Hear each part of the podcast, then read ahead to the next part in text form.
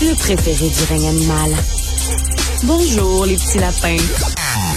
Petit lapin, petit lapin. Alors, après la santé, hein, c'est au tour de l'éducation d'avoir une grosse réforme, de faire l'objet d'une grosse réforme qui est annoncée par Bernard Drinville, euh, entre autres les euh, conseils d'administration des centres de services scolaires, hein, les anciennes commissions scolaires. Euh, avant les commissions scolaires, ben, les commissaires étaient élus par les gens, pas gens qui allaient voter, mais au moins ils étaient élus. Si on n'était pas content, on pouvait voter contre eux autres. Maintenant, non. Euh, ce sont des gens qui sont euh, nommés, les, euh, qui dirigent ça. Mais là, Bernard Draville, il dit non, non, ils vont ils vont être imputables. Puis s'ils sont pas bons, je vais pouvoir les sacrer dehors. Donc, il se donne davantage de pouvoir et il va créer un institut national d'excellence en éducation. Ça existe déjà dans le milieu de la santé, l'Institut national d'excellence en santé en services sociaux, un institut qui qui va dire, euh, qui va finalement euh, imposer des, les bonnes façons euh, d'enseigner. on va en parler avec Luc Papineau, enseignant de français au secondaire. Bonjour Luc.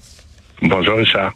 Ben premièrement, l'histoire de rendre les conseils d'administration, les dirigeants des centres de services scolaires imputables, puis s'ils sont pas bons, le ministre va pouvoir les sacrer dehors. Qu'est-ce que tu en penses?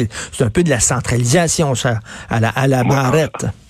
En, fait, c'est, c'est pas le conseil, ça va être seulement le DG que lui va mm. nommer et qui va pouvoir congédier, mais ça fait un peu au même. Là.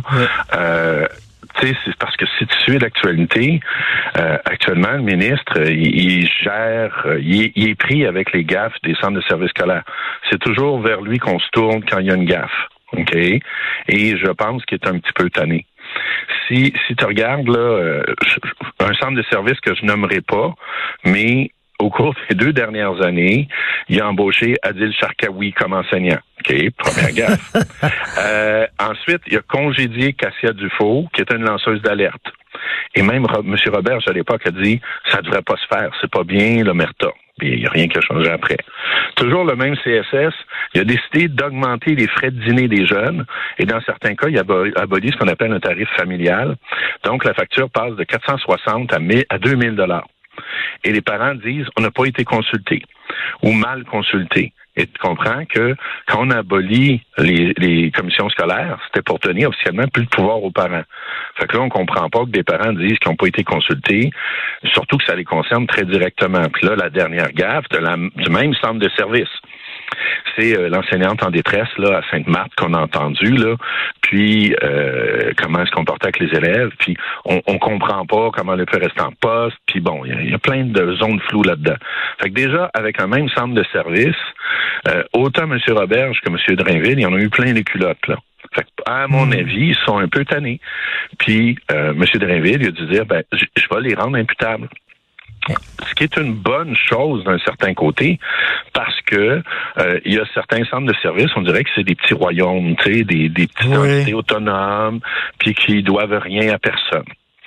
D'un autre côté, comme tu le soulignes, c'est de la centralisation et ça peut être dangereux. Mais écoute, c'est quasiment, on dirait qu'ils s'ennuient des commissions scolaires parce qu'ils étaient imputables, les commissions scolaires. Si on était euh, fâchés de la façon dont ils fonctionnaient, mm-hmm. on votait contre eux autres. Puis, c'est un magnifique bouc émissaire. Hein, ça marche pas, c'est la faute des commissions scolaires. Et, la CAQ, en les abolissant, s'est rendu automatiquement responsable de tout ce qui marche ou pas en éducation. Fait que tu comprends que le, projet de loi 40 là, que M. Roberge a fait pour abolir les commissions scolaires, ben il y a un piège là-dedans. Et là, hmm. Drainville, à mon avis, essaye de s'en sortir en disant ben je vous rendre imputable. Puis il, dit, puis sais pas que tard, là, il dit Vous avez le droit de parler, vous avez le droit de défendre vos décisions. Mais si tu te souviens, M. Drainville, il a fait, à mon avis, une erreur d'une expérience. Et à un il un, un DG de CSS des Bleuets, je pense, qui, lorsqu'on avait parlé la maternelle 4 ans, avait dit, ben, chez nous, on peut pas l'appliquer. Et le lendemain, M. Drainville avait dit, écoute, euh, justement, toi, tu manques d'expérience, tu n'as pas bien géré ça. Il l'avait rabroué, tu sais, le gars avait parlé publiquement, il l'avait rabroué. Fait que tous les DG ont compris, tu sais, ferme ta gueule. Mmh. Mais là, il est un, c'est un peu contradictoire parce qu'il dit, je veux que vous parliez, Bon, il s'est excusé. Il faut leur donner, faut, faut le donner à M. Drainville. Il s'est excusé, puis il a dit, ouais, bon, tu peut-être allé trop vite. Mais les DG, actuellement, eux autres, là, ils savent pas sur quel pied danser. Mais ils ont le droit de parler, ils sont mmh. imputables, ils sont redevables, mais ils sont sur un siège éjectable. Ben c'est ça, ils ont le droit de parler, mais en même temps, euh, si ce qu'ils disent ça plaît pas au ministre, est-ce que le ministre va me faire sauter? Ouais. Fait que c'est ça qui est embêtant. Et d'un autre côté, c'est vrai qu'ils ont besoin d'être davantage imputables. Fait que c'est, c'est comment il va ménager ça sans tomber dans, dans une centralisation, tu sais, certains vont dire des abus de pouvoir. Ben, c'est Mais c'est un problème qu'ils se sont créés eux-mêmes. Donc, euh, c'est ça. Euh, il faut pas que ça soit non plus arbitraire, c'est-à-dire selon le bon vouloir mm-hmm. du ministre, toi je te garde, toi je te fais sauter. Non, mais en même temps, c'est vrai qu'il faut commencer à s'interroger sur certains centres de services scolaires. Comment ça se fait que certains ont des très bons taux de réussite avec des populations moins favorisées que d'autres centres scolaires, par exemple? Parce qu'on le sait, hein, c'est socio-économique. Quand tu regardes la réussite, là, très souvent, tu regardes l'indice de défavorisation.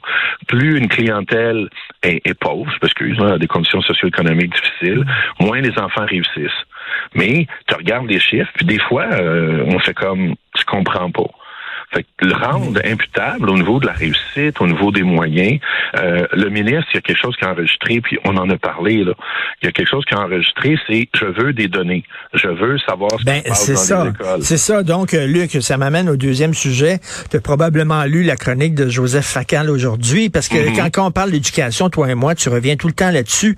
Euh, on peut-tu, premièrement, avoir des données, avoir un portrait de la situation, puis après ça, on verra ce qu'il faut faire.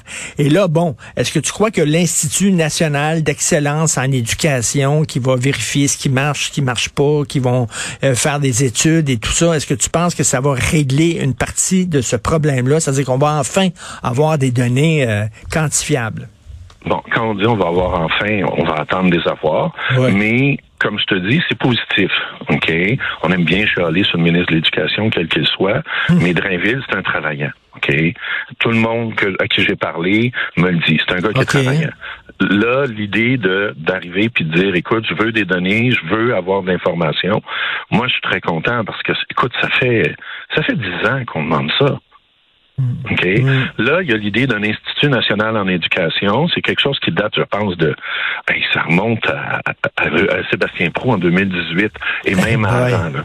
OK? Euh, encore une fois, le problème, c'est que le diable est toujours dans les détails. OK? Est-ce que, tu sais, il existe un, un, jumeau de ça en santé. Il y a l'Institut national de santé publique. Puis tu l'as vu pendant la pandémie. L'Institut national d'excellence en santé. Oui. Puis tu l'as vu pendant la pandémie, on s'est posé des grosses questions. Est-ce que c'était vraiment la science ou la politique qui menait l'Institut? Oui, tout à fait. OK? Fait que moi, je fais la comparaison. Je me dis, théoriquement, c'est positif. Mais si c'est instrumentalisé de façon politique, on n'est pas plus avancé. Puis je vais te donner un exemple qui concerne l'éducation. Euh, la ventilation dans les écoles, on a vu tout le je sais pas comment je peux dire, on va dire le flou, le brouillard, OK? Euh, même que le ministre Robert s'est fait accuser d'avoir menti, même que des gens de la santé publique ont coulé des documents pour dire c'est pas vrai, on n'a pas été consulté. Fait que est-ce que l'Institut national en éducation va être indépendant politiquement hmm. ou pas? Est-ce qu'il va pouvoir hmm. contester des décisions du ministre? Et, je te donne un exemple. Ben, tu, te souviens, tu te souviens pendant la pandémie, quand tu avais le directeur de la santé publique qui faisait sa conférence de presse à côté ben du ministre de la Santé, les gens disaient, ben non, il devrait avoir premièrement la conférence du ministre, puis après ça, la conférence de la santé publique pour montrer qu'il a indépendance. Mais là, il était à côté, un à côté de l'autre. Ben, est-ce qu'on va revivre la même chose? Puis comme je te dis, je te donne un exemple. La CAQ croit beaucoup à des trucs de mentorat par Internet, d'aide aux élèves par Internet. OK? On le sait, la recherche le démontre, c'est inefficace. OK? Mais c'est dans leur programme, c'est dans leur projet. Est-ce que l'Institut mmh, mmh, mmh. d'excellence va avoir la liberté de dire à la CAC, on est désolé, Bernard, mais ton projet, il est pas bon? Bonne question. Très bonne question. OK. C'est, puis en même temps, un institut, moi, il y a un côté que j'aime bien parce qu'il est temps qu'on parle de données probantes, qu'on parle de méthodes qui fonctionnent. Puis, tu sais, je suis enseignant, j'ai l'autonomie professionnelle, mais mon autonomie professionnelle, c'est toujours choisir ce qui est bon pour l'élève puis qui marche. Je suis désolé. Fait qu'à partir de là, j'ai, j'ai pas de difficulté, moi, avec un institut d'excellence. Là où j'ai des difficultés, c'est qui va être nommé? Quel je m'excuse, mais en éducation, il y a des chapelles. Il y a des, des chercheurs qui ont une telle vision, il y a d'autres mmh, chercheurs qui ont telle autre vision. Prends en santé, là, c'est comme si tu avais de l'homéopathie, puis bon. OK, il y a différentes, il y a différentes chapelles. Qui va t'en nommer là? Quel pouvoir ils vont avoir? Est-ce qu'ils vont être indépendants? Est-ce qu'ils vont être redevables? Est-ce qu'ils vont, un peu comme le vérificateur général, est-ce qu'on va pouvoir les interroger eh à ben nationale? Est-ce qu'ils vont être objectifs ou ils vont faire partie d'une chapelle, effectivement? Bon. Fait que c'est embêtant parce que beaucoup d'enseignants d'expérience, vieux comme moi, on a connu ce qu'on appelle le renouveau pédagogique.